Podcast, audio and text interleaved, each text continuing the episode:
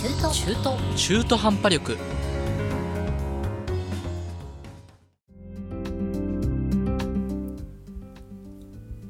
こんにちは。半端力太郎です。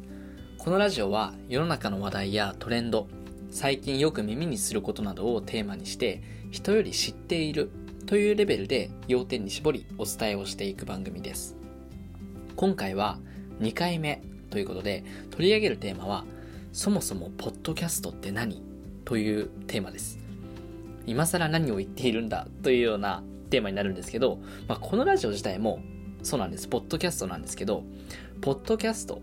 という言葉自体は最近よく耳にするものの、まあ、まだよく知らないっていう人も多かったり、実際にじゃあ説明してみろって言われると、確かに人に説明できないなっていうのが現状なんですよね。で、この前、僕の友達にも、あの、ポッドキャストって何？って聞かれた時に、まあ、ちゃんとこう答えられなかった、説明ができなかったと思ったので、ちょっとこれを、あの、早急にですね、ポッドキャストってそもそもどんなものなのかっていうのを皆さんが説明できるように、僕も含めて、えー、今回は説明をしていきたいと思います。調べてみたところ、ポイントは2つありました。1つ目、まず、ポッドキャストの概念というところなんですけど、ポッドキャストっていうのは、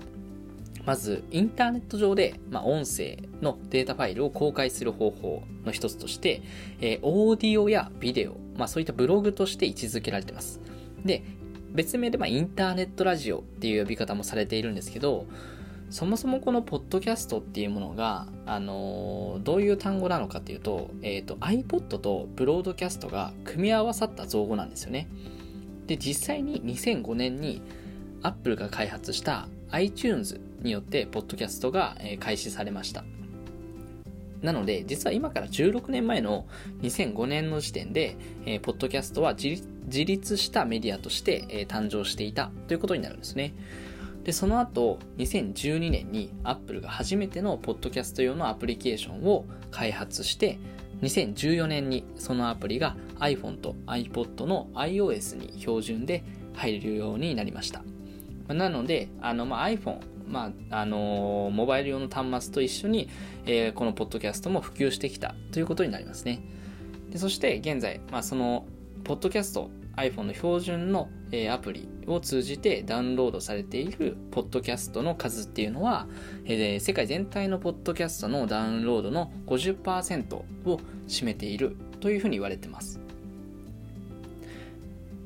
まあ、やっぱりこういう音声コンテンツだったり、あと動画のコンテンツって、これまではダウンロードすることが、まあ、多かったと思います。なので、まあ、こういう数字にも出ているように、え、50%が、え、この iPhone の、え、標準のポッドキャストアプリからダウンロードされているようなんですけど、今ではやっぱりあの 4G や 5G これからスタートしていきますけど、あのストリーミング再生で、え、聞いていくっていう方もどんどん多くなっていってる。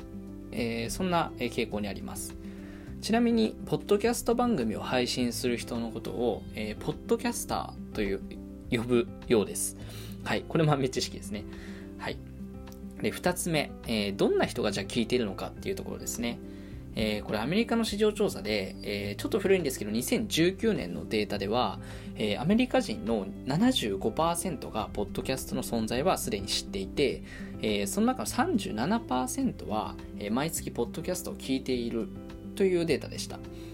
まあこれちょっと古いので、今ではおそらくもう2人に1人ぐらいは、えー、毎月ポッドキャストって聞いている、まあそんな感じなんじゃないかなと思いますし、えー、実はこのデータもうちょっと、えー、深掘りをすると、年齢性別でもこう分かれていて、実はポッドキャストを聞いている人は、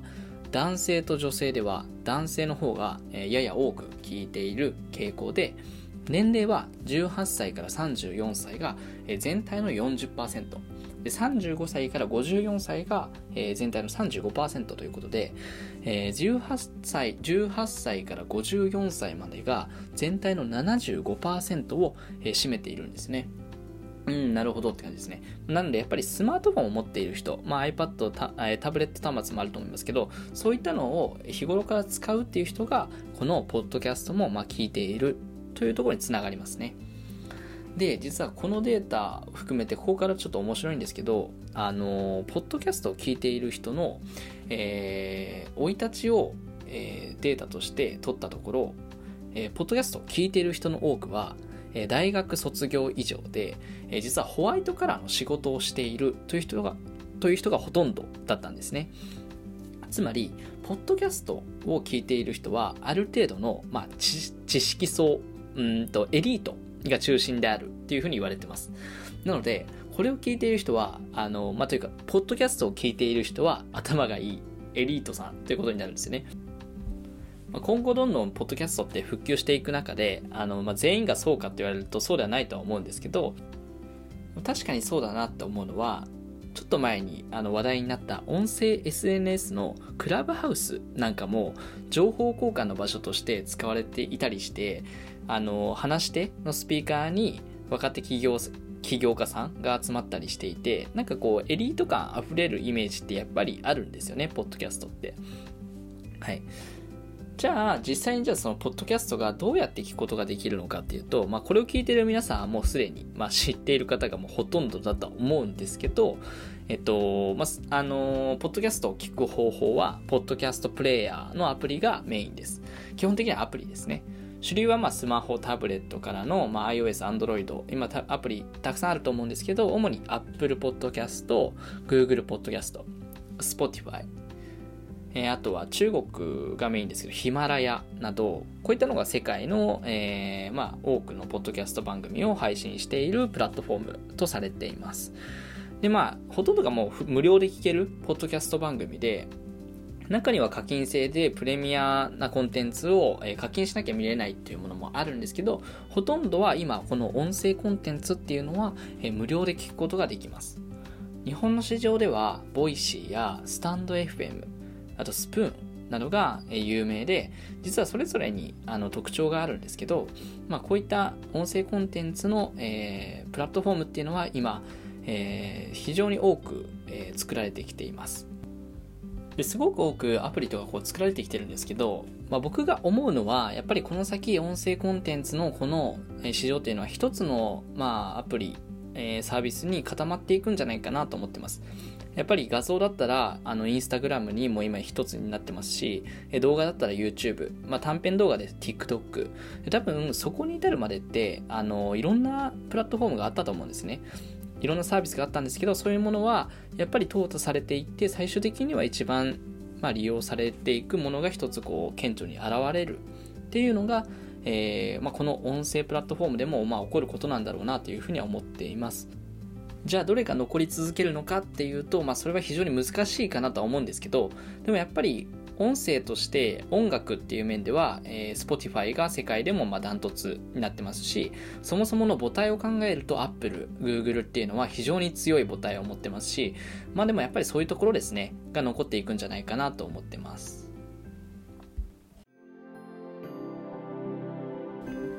はい。ということで、第2回目の中途半端力。テーマは、そもそもポッドキャストって何？ということでした。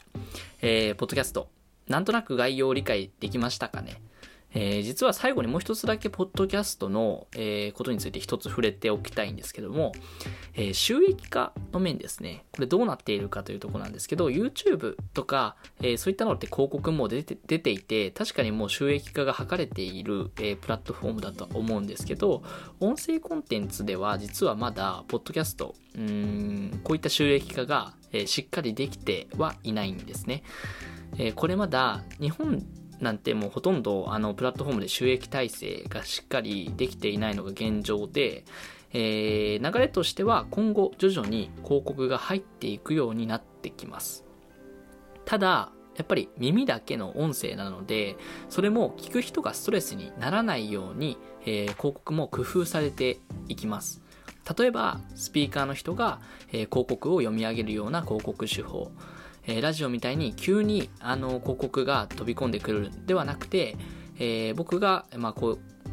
こういったポッドキャストを配信していく中で、えー、スポンサーさんの、えー、広告を読み上げるとか、え、そんな形で、まあ、聞き手が嫌がらないような、まあ、そんな内容になっていくんじゃないかなと思っています。はい。えー、次回も世の中の最近の話題や流行り、トレンドなど、皆さんが今知っておくべきことを、えー、人より知っているというレベルで要点に絞り解説をしていきます。このラジオは皆さんのお役に立てることをモットーに配信していきます。もし知りたいことや疑問、意見などありましたら、プロフィール記載の Twitter、Instagram からメッセージをいただけたら幸いです。えー、SNS では、えー、ハッシュタグ、中途半端力とつけていただけると、えー、僕も積極的にチェックをしていきますんで、えー、ぜひご意見ご感想をお待ちしております。それでは皆さんお疲れ様でした。素敵な日々をお過ごしください。ありがとうございました。